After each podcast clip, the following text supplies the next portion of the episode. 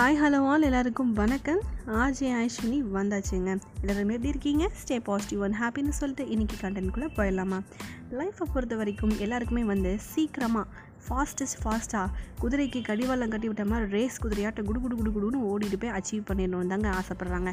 மெதுவாக பொறுமையாக அந்த செடிக்கு ஃபஸ்ட்டு குழியை தோண்டு விதையை போடு உரத்தை போடு தண்ணியை ஊற்று மண்ணை போடுங்கிற மாதிரி அந்த பொறுமையாலாம் கிடையவே கிடையாது.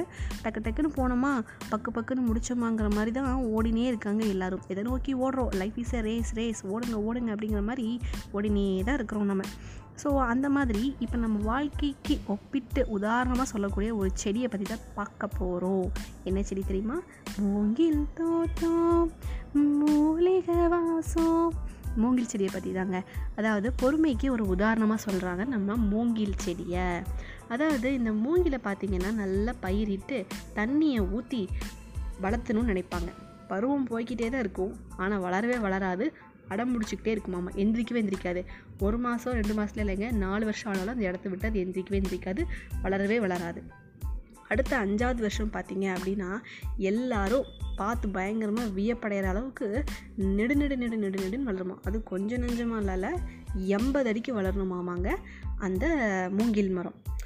அதாவது ஆராய்ச்சி செஞ்சு பார்த்ததுல இந்த நாலு வருஷம் இது என்ன பண்ணுமாமா இந்த மூங்கில் செடி கீழே வந்து நம்ம ஃபவுண்டேஷனை ஸ்ட்ராங் பண்ணிக்கிறேன் அதாவது நம்ம வேர்களை வேர்களை நல்லா மண்ணுக்குள்ளே போக வச்சு தன்னோட வேரை நல்லா ஸ்ட்ராங் பண்ணி ஃபவுண்டேஷன் நல்லா பலம் பண்ணிக்கிறேன் ஏன்னா அடுத்த அஞ்சாவது வருஷம் ஒரு அடி ரெண்டு அடியில் எண்பது அடிக்கு நான் வளரணும் அப்போ நான் உயர்ந்து வளரணும் அப்படின்னா என்னோடய அடித்தளம் வந்து என்றைக்குமே ஸ்ட்ராங்காக இருக்கணும்.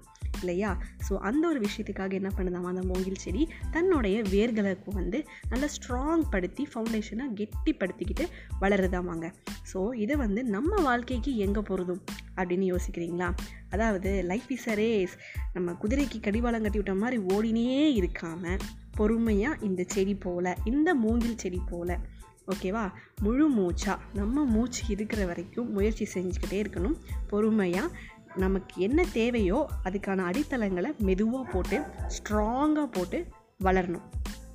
அதை தான் வந்து இங்கே மூங்கில் செடிக்கு ஒப்பிட்டு சொல்கிறாங்க பாருங்களேன் எவ்வளோ ஒரு அழகான விஷயம் இல்லை?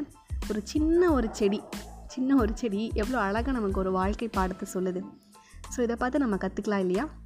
கண்டிப்பாக நல்லது யார் சொன்னாலும் ஏற்றுக்கணும்ல ஸோ இந்த மூங்கில் செடி சொல்லக்கூடிய வாழ்க்கை தத்துவத்தையும் நம்ம ஏற்றுக்கணும் அப்படிங்கிற கருத்தை சொல்லிட்டு இன்றைக்கி உங்ககிட்ட இருந்து விடைபெறது ஆர்ஜே அஸ்வினி சார்